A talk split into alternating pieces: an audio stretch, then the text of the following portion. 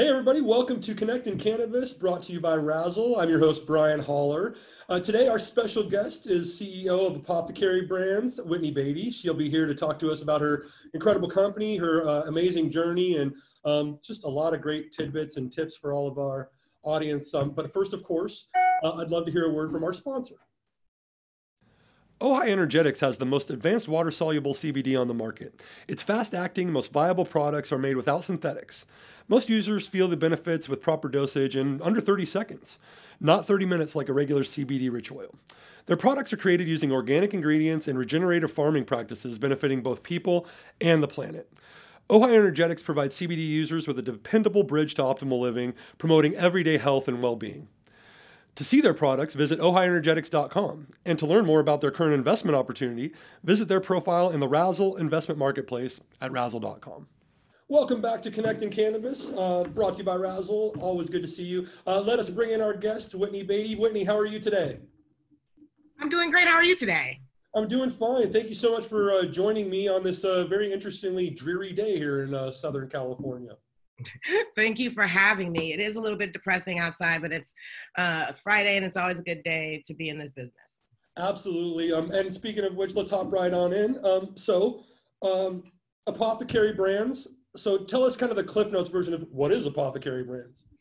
Uh, Cliff Notes is, you know, people keep wine in wine fridges, you keep liquor in bars, you keep cigars in humidors, but most people keep their high-end cannabis in a shoebox under their beds. And that just did not make sense to me. And right. so Apothecary designed sleek and sexy storage and humidity solutions for cannabis connoisseurs. That is excellent uh, and a very good, uh, basically elevator pitch. So there you go. well uh, so I, am going to guess this is your first rodeo. So there you go. Um, I talk so, about exactly. So um, you know, um, uh, and so of course, you know, in order to start a brand like that, you have to have some sort of passion for for cannabis. Obviously, especially since your brand is so con- focused on the experience for the consumer, right? Um, what, how did kind of your um, you know passion for cannabis uh, emerge? Uh, it, that's a, a, odd story actually because um, my background was actually that I did not use cannabis when I was growing up. Um, I grew up in the 80s, and Nancy Reagan told me to say no to drugs, and I believed her. I had no idea. Um, I had two parents who were attorneys, and I, I just was not something that I used in high school, really. I tried a couple of times in college.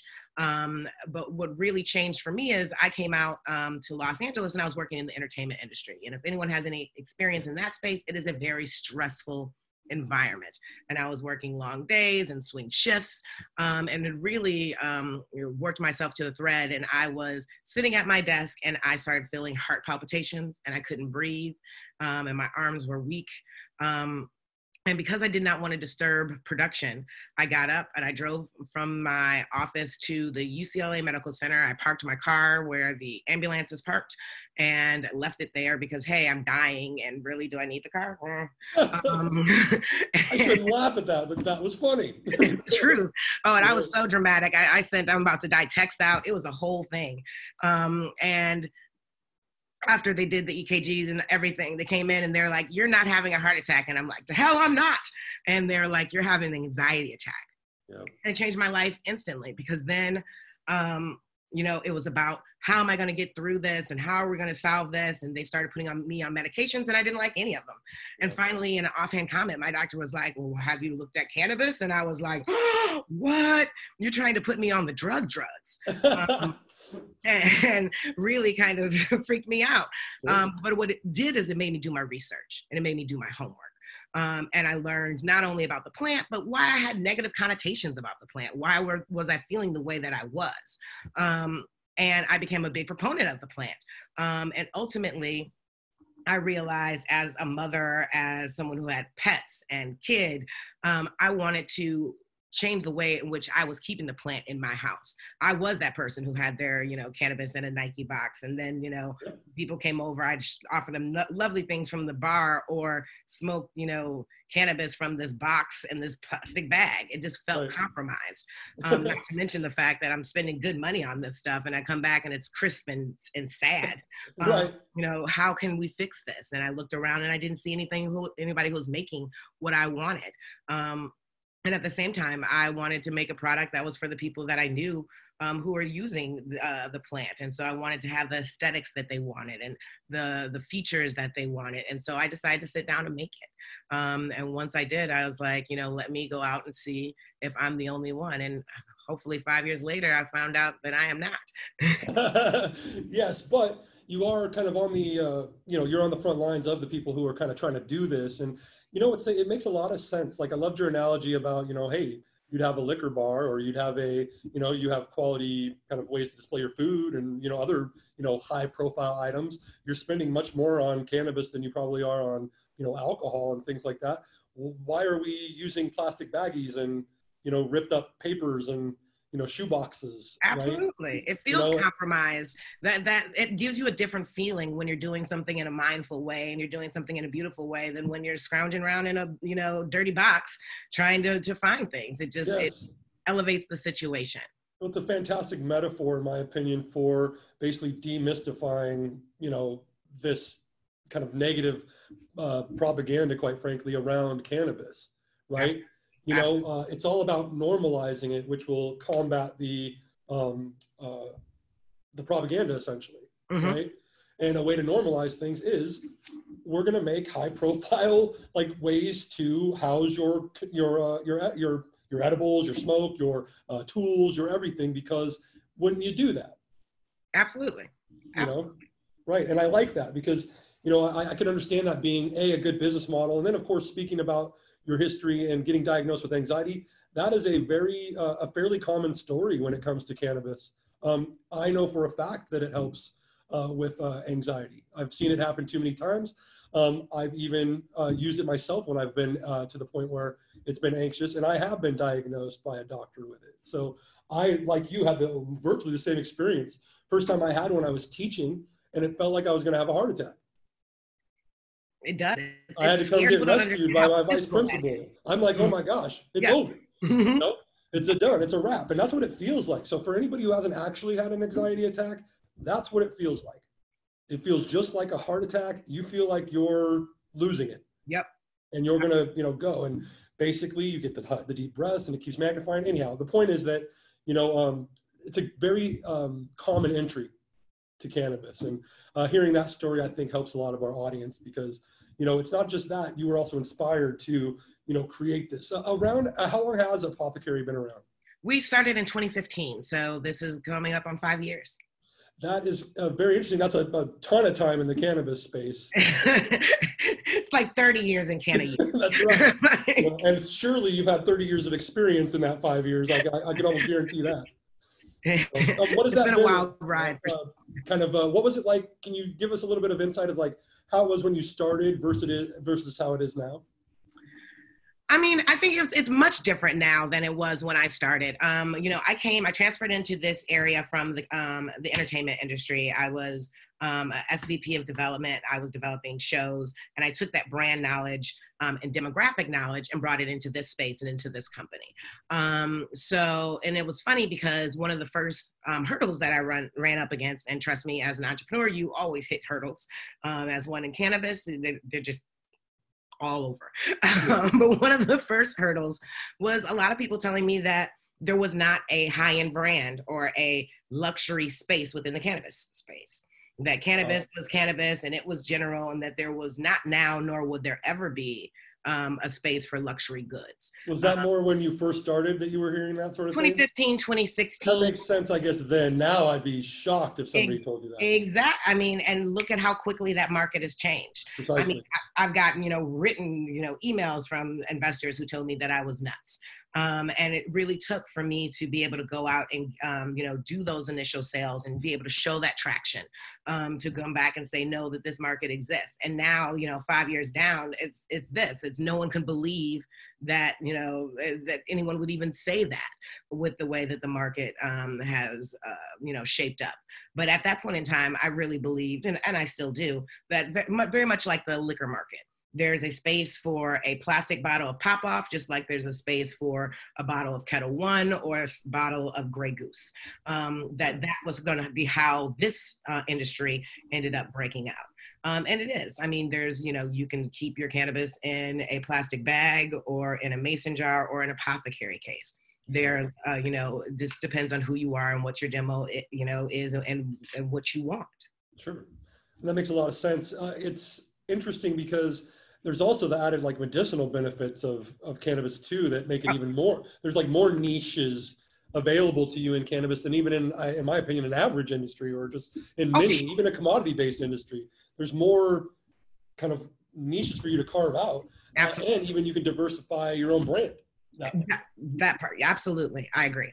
Yeah. Um, and so I think that's funny to hear kind of how far things have come. So that was one of the first kind of hurdles, you know, that you were, that you recall facing, you know, um, obviously you are a woman and you're a woman of color. So were there, and, and, that's few and far between in terms of being a CEO of a company in cannabis.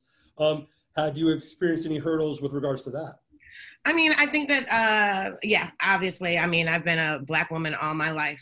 Um, it's been a constant. So, um, you know, some of the things that, you know, I was used to, um, but I think that one of the things uh, that where it sticks out for me a lot is in fundraising. Um, you know, uh, in the cannabis space, I can't go down to the bank and get a bank loan. Um, you know, they're not giving out that sort of funding to businesses within the space. And so we're, you know, at the place where we need to be able to fundraise from angel investors or from VCs, um, you know, and those are the main tracks. Well, uh, for people of color, um, you know, the, the numbers have shown that within our you know circles we don't have as much access to that capital from within our communities so that means we're going out and we're pitching to the people who are normally angel investors angel investors by demographic um, are generally older white men um, and um, traditionally they would invest in people that reminded them of themselves Yep. And most people don't see themselves as a black female single mother. I don't know why. That's interesting. Uh, see, see, see yourself in me. Um, but I know you know it's funny though whitney you're you know you're you're being funny but there is some truth to that. Oh it's absolutely. I'm and mm. and i say it in a light hand way but right. but it's absolutely the truth. And so that is a hurdle that i had to cross over. I need these people to be able to to relate to me on a real level because in, in a very real way people invest in the person not necessarily the project. They have to believe that i'm able to do this and that i'm the person the only person who can get this job done. So i have to be able to cross all those you know barriers that are just you know I'm not one of your good old boys. And I also have to make them believe that this is a project worth investing in. And so I had to come harder than, you know, a normal person might have to. I need to make sure I knew my numbers back and forth. I needed to make sure that I was relatable. And it's hard. And, you know, but at the same time, you know, was I able to do it? Absolutely. Um, but it just makes it more difficult for businesses owned by um, people of color and you know women of color to to go forward. On the other side, you've got VCs. VCs have given two percent of funding over the last five years to women led companies. And when you're looking at women of color, you're talking 0.006% of VC dollars going to companies led by Black women. Those numbers are abysmal. Um, and especially in a space where it's showing that across the board, female and Black led you know, businesses are doing well. We're you know, doing a lot of business starting, and our businesses tend to be more successful. Um, the average Black female who's raising money for a business raised $35,000 that's not enough to compete. And it's definitely not enough com- to compete in the cannabis space. Medicus LP was created after their team discovered that very few avenues existed for investment in professionally managed public equity funds. As a result, they created a long biased limited partnership, Medicus, for accredited individuals and organizations that will invest in public exchange traded companies in the cannabis space. Investor net asset values are calculated on a monthly basis by their administrator, Klein Fund Services, and audited annually by Spicer Jeffries.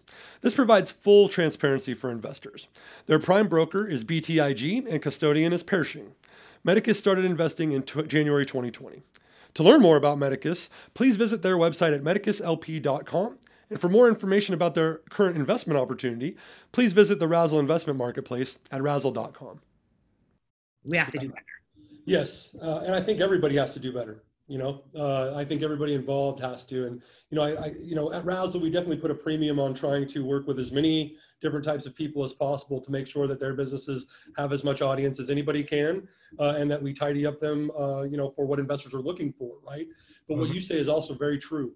You know, um, not only do you have, it's hard enough to get money, period just period, right? It is. But if you already have these kind of preconceived notions or this other kind of um, barrier that you have to kind of fight through, it's even harder for people in your position. And um, it doesn't have to be that way. Um, and in fact, there are, as we move forward, there are programs that are at least beginning to address some of this. Um, one of which you're actually actively very involved in, uh, your businesses, excuse me.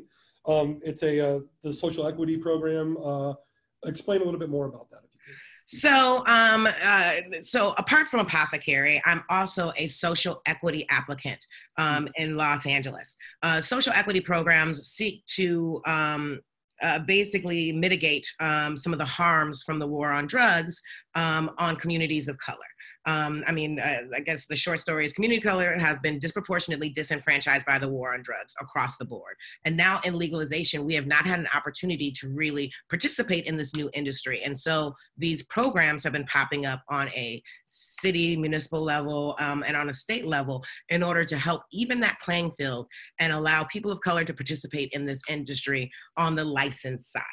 Um, so social equity programs only, you know, apply to those licenses. So in a city like Los Angeles, um, right now they have a social equity program which allows uh, for prioritization for people who have uh, lived in certain zip codes who have certain incomes who have been or who have been um, you know personally affected by the war on drugs. And it allows uh, those people to apply for uh, licenses in a different way with prioritization.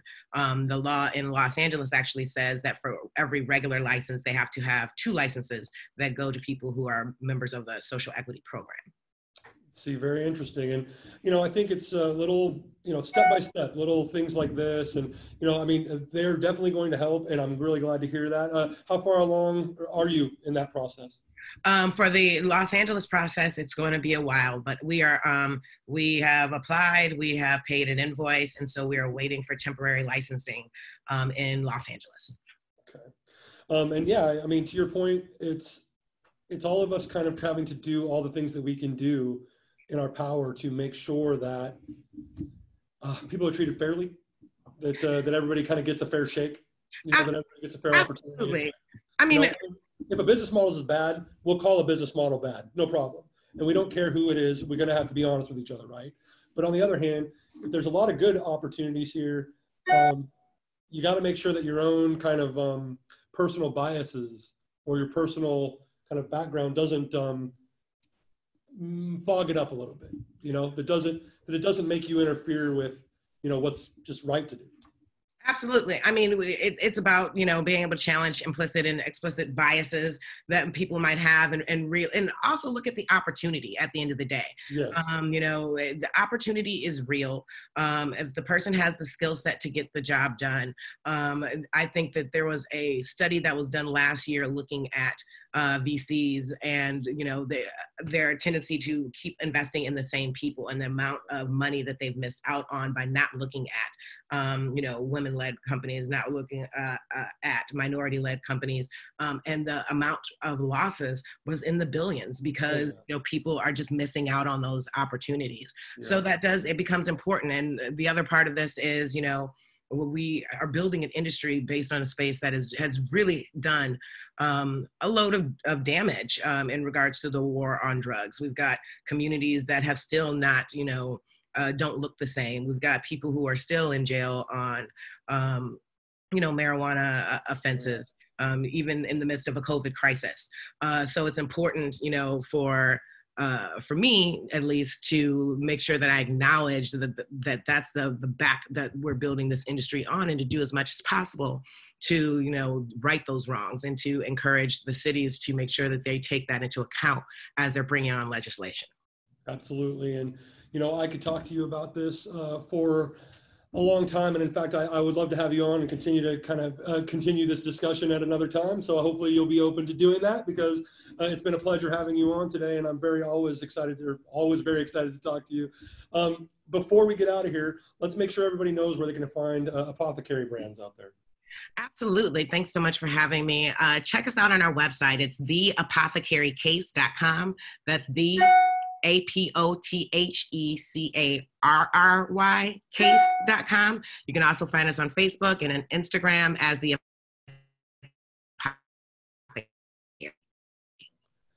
Excellent. Um, and uh, yeah, and of course you can find them uh, not only on Razzle, but you'll, uh, if you're watching this, you can uh, look down in the comments or in the uh, description and you'll find uh, Whitney's site as well. Whitney, thank you so much for being on Connecting Cannabis with me today. I really appreciate it and I look forward to doing it again soon. Thank you so much. It's been a pleasure. You too. Take care.